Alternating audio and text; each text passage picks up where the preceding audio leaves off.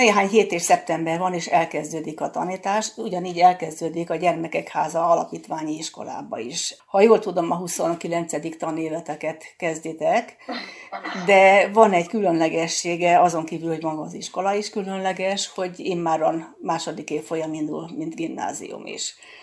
Ennek az egésznek az érdekességéről kérdezném most Kókai Lányi Mariettát, aki az ötletadója, kidolgozója volt az egész intézménynek, és mai napig vezetője.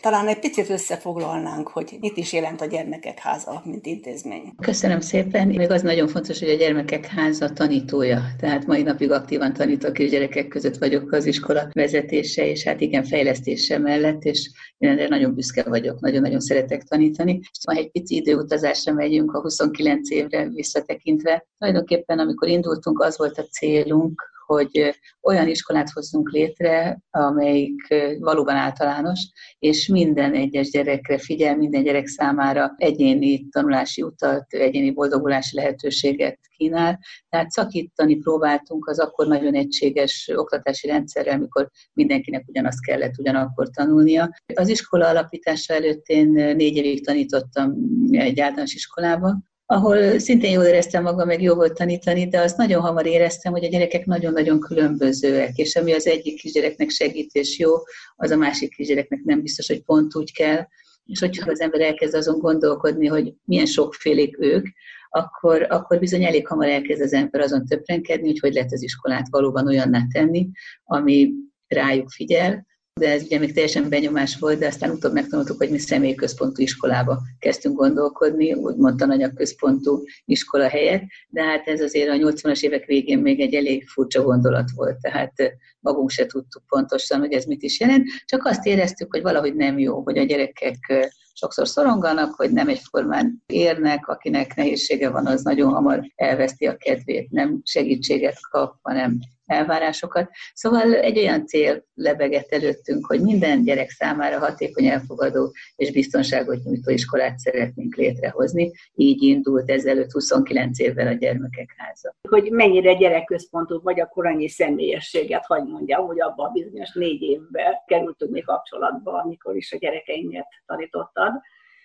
és már akkor feltűnt, hogy mennyire az volt a fontos, hogy a, a gyerek jól érezze magát.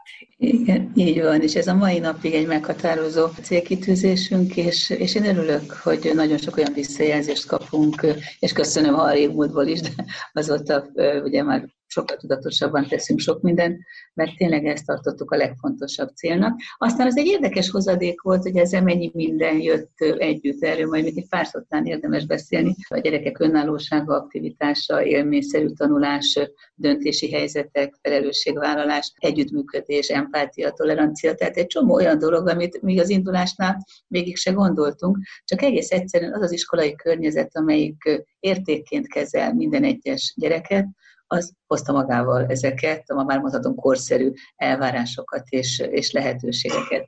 Viszont az nagyon határozottan látszott, hogy az, amit mi képviselünk, hogy a gyerekek különbözőek, akkor nem egységesen, frontálisan tanítunk, hanem nagyon differenciáltan, személyre szabottan, úgy szoktuk mondani, hogy személyre szabott tanulás támogatást biztosítunk, és talán ez a szó is, hogy tanulás támogatás, hogy nem tanítunk, ahogy mondjuk engem tanítottak a 60-as években, vagy kiállt a tanár, és mondta, mondta, mondta, és mindent ő tudott, hanem tanulásra biztatjuk a gyerekeinket, akár önálló ismeretszerzésre, kutatásra, közös gondolkodásra, a 21. század rengeteg lehetőséget biztosít erre, és a mi hitünk szerint a tanítónak, tanárnak, pedagógusnak az a dolga, hogy ezt a tanulást támogassa, és tegye lehetővé a gyerekeknek az élményszerű, felfedező, felelősséget vállaló tanulást, ami azért egy másfajta iskolai környezetet feltételez, azt hiszem mondhatom, hogy még a mai napig. Legalábbis a hozzánk látogató, nagyon sok tantestület, meg egyetemi hallgató elég ért hangsúlyozza, hogy hogy nem nagyon láttak még olyat, amit a gyermekek házába történik. Hogyha belépnétek egy osztályterembe, akkor azt látjátok, hogy több kupacba, különböző szinteken, különböző feladatokat végző gyerekek dolgoznak igen aktívan, és a tanár, mint egy ilyen szervező, tervező bolyong köztük, és éppen oda ül le, és oda, ott fogja meg a gyerekpracit, ahol éppen szükség van rá. Tehát ugye egy másfajta iskolai környezet, és hát ezt mi nagyon szeretjük, és nagyon komoly visszajelzések jöttek mind nemzetközi szinten, mind hazai szinten, de a legfontosabb az iskola használók köréből, tehát a gyerekeink boldogok, tehetségesek, ügyesek, és mindenki elhiszi, hogy jó valamiben, és ez így is van. És, és a szülőkkel is nagyon-nagyon komoly együttműködő kapcsolatot tudunk kialakítani, ők a mi főszövetségeseink, így hárman alkotunk egy jó egységet, ami azt gondolom, hogy nagyon szívetmelengető, és nagyon-nagyon jó, szép eredményeink vannak. De a legfontosabb, ugye, ahogy mondtad, hogy igen, érezze jól magát az iskolába. Nyilván úgy volt, hogy ezeket a gyerekeket nem szívesen engedtétek ki nyolcadik után. Tehát a nyolcadik az már végig arról szólt, hogy jaj, hát ezt már nem hiszem el, már az utolsó, ez az utolsó az. Tehát, hogyha pár szót mondhatok a gimnáziumunkról, ez egy öt éves személyközpontú gimnázium vállaltan. Az első nyelvi évben tanulásmódszertan tanítunk még, hiszen külsős gyerekek is jönnek hozzánk, és szeretnénk, ha a tanulásuk tudatos lenne. Nekik azt gondoltuk, hogy mindenképp jó egy ilyen tanulásmódszertan, hiszen ők tanulnak, ez fontos. Ugye a nyelvóra megy magas számba, és behoztunk egy olyan tantárgyat, hogy művészetek, kommunikáció, vagy kortárs irodalom, kortárs művészet, mert ez általában úgy lemarad a, az általános iskola végéről a tapasztalatunk szerint. És egy matematikában még ilyen szintfenntartó, tehát tényleg nagyon személyre szabad, akinek ahol pici nehézsége van, abból tudjuk megtámogatni a nyelvtanulás mellett, ugye az nagyon-nagyon fontos. Ez Fölzárkóztatás tulajdonképpen. És hogyha valakit kell, akkor föl tudjuk hozni, és mivel mi tudunk differenciálni, tehát tudunk úgy tanítani, hogy szinte mindenki más tanul, hát ez, ez az iskolánk alapvetése. Így egy nagyon jó felmérés után matematikából is olyan jó hiánypótlásokat, vagy tehetséggondozást lehet végezni. Magyarból, meg ugye a kommunikáció művészeteket, hát ez egy olyan gyönyörű egység, szükséges dolog, hogy abból mind csak többek leszünk, és ugye új anyagot nem tanítunk idézőjelben, mondom az új anyagot, hanem ezeket rendszerezzük, ismételjük, és ránézünk a világra, hogy milyen érdekes a minket körülvevő világ.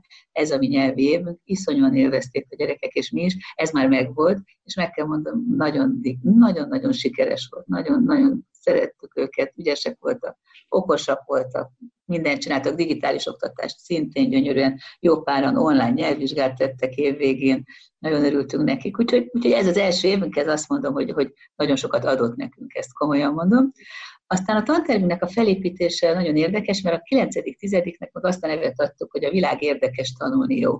Itt próbálunk epohális egységekbe tanítani. Azaz. Összeraktuk úgy a tantárgyakat, hogy egymás támogató tartalmak együtt jelenjenek meg. Nem akarjuk őket szétforgácsolni 45 perces órákra, hogy egy nap 5 órájuk is lehet biológia, kémia, magyar történelem, hanem ilyen tömbösített epohális rendszerben tanítunk és megmaradt ez a művészetek kommunikáció tantárgyunk, ahol egyszerre jelennek meg az irodalmi, a képzőművészeti, az énekzene, az összes művészetnek az értéke, és ez egy ilyen egy komplex tantárgy, ami nagyon-nagyon sokat segít, bejön a második nyelv, és a tanutási módszerünk ugyanaz, mint az általános iskolában, személyre szabottan, differenciált rétegmunka, lehet többet tanulni, lehet picit kevesebbet tanulni, hiszen itt még nagyon képlékeny a dolog, nem tudjuk, hogy mi az, ami igazán érdekli, vagy a jövőbeli terveiket segíti, tehát ez tényleg ez a tanulni, jó nézzünk utána, és annyira érdekes, és azt hiszem ebből a szempontból egyedülálló a tantervünk, megjelenítettünk minden tantárnál egy olyat, hogy fakultatív tartalom ami azt jelenti, hogy van egy alaptervezett dolog, amivel szeretnénk foglalkozni, és mellette ott van még egy olyan kiegészítő tartalom, amit ha valakit jobban érdekel az adott tantárgy, vagy mélyebben el szeretne barangolni, akkor nézd meg ezt, meg ezt, meg ezt lehet hozzávenni, és akkor már is megjelenik a differenciálás, amit ugye a rétegmunkával gyönyörűen tudunk csinálni, hogy neked ezt a feladatot ajánlom, neked ezt a feladatot válasszál, nézd körül, tehát hihetetlen szabadságot ad a gyerekeknek is és a tanároknak is, és megtanítjuk ugyanúgy a kovalens kötést kémiából, máshol, mint máshol, csak nem mindegy, hogy olyan mélységig, hogy nézd, ez azt, hogy ez a két vagy értik ki, vagy esetleg elkezdünk menni a korlenskötésnek az őségig egészen vissza, akit ez jobban érdekel. És a 11-12. az meg egészen különleges, nem adtunk meg kötelező óraszámot, gyakorlatilag a fiatalok maguk állítják össze a, az órarendüket, mert ez picit az egyetem fele visz, de úgy csináltuk a tantervünket, hogy a kötelező érettségi tárgyakból kidolgoztunk egy alapszintet, ami a középszintű érettségre most nagyon a kimenetre fókuszálok készítve, és tagozatot is kínálunk ezekből a tárgyakból, ahol magasabb óraszámba, tehát nem fakultáció, hanem tagozat, tehát ott jön be a tagozat 11-12-ben, amikor ha valaki mondjuk jogász szeretne lenni, akkor választ tagozatot magyarból, meg történelemből, mert ez lesz a felvételje, és választja az alapképzést matematikával, és az óraszáma ennek megfelelően változik. Létrehoztunk egy olyan tantárgyat, ezt mi dolgoztuk itt, aminek azt a nevet adtuk, hogy gazdaság, társadalom, tudomány és média ismeret. Hát az életre nevelés egy kölcsönfelvétele, hogy mi az, hogy, hogy kezessék. Meg egy csomó olyan politikai társadalmi dolog, amire már szüksége lesz, hiszen ez lesz az élete, és erre kidolgoztunk egy két éves tantárgyat, ami nagyon jó pofa, közgazdász tanárok segítettek nekünk benne.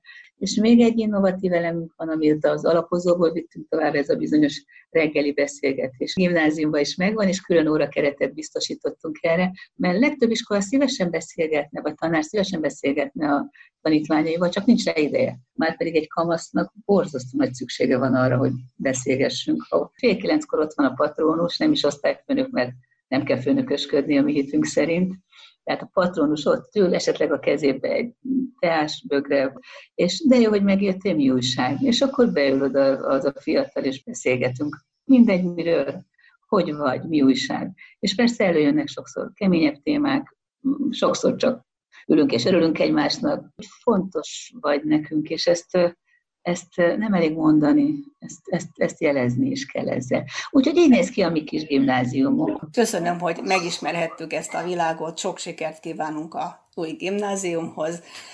A Gyermekek Háza vezetőjével Kéri Júli beszélgetett. Ha szívesen hallgatnák tovább Kókai Lányi Mariettát, az elhangzott beszélgetés hosszabb változatát megtalálják podcast csatornánkon, ankor.fm per 60-on kötőjel túl oldalunkon. Ugyanott van egy régebbi interjú, szintén a vezetőnővel, amiben az általános iskolát mutatta be részletesen.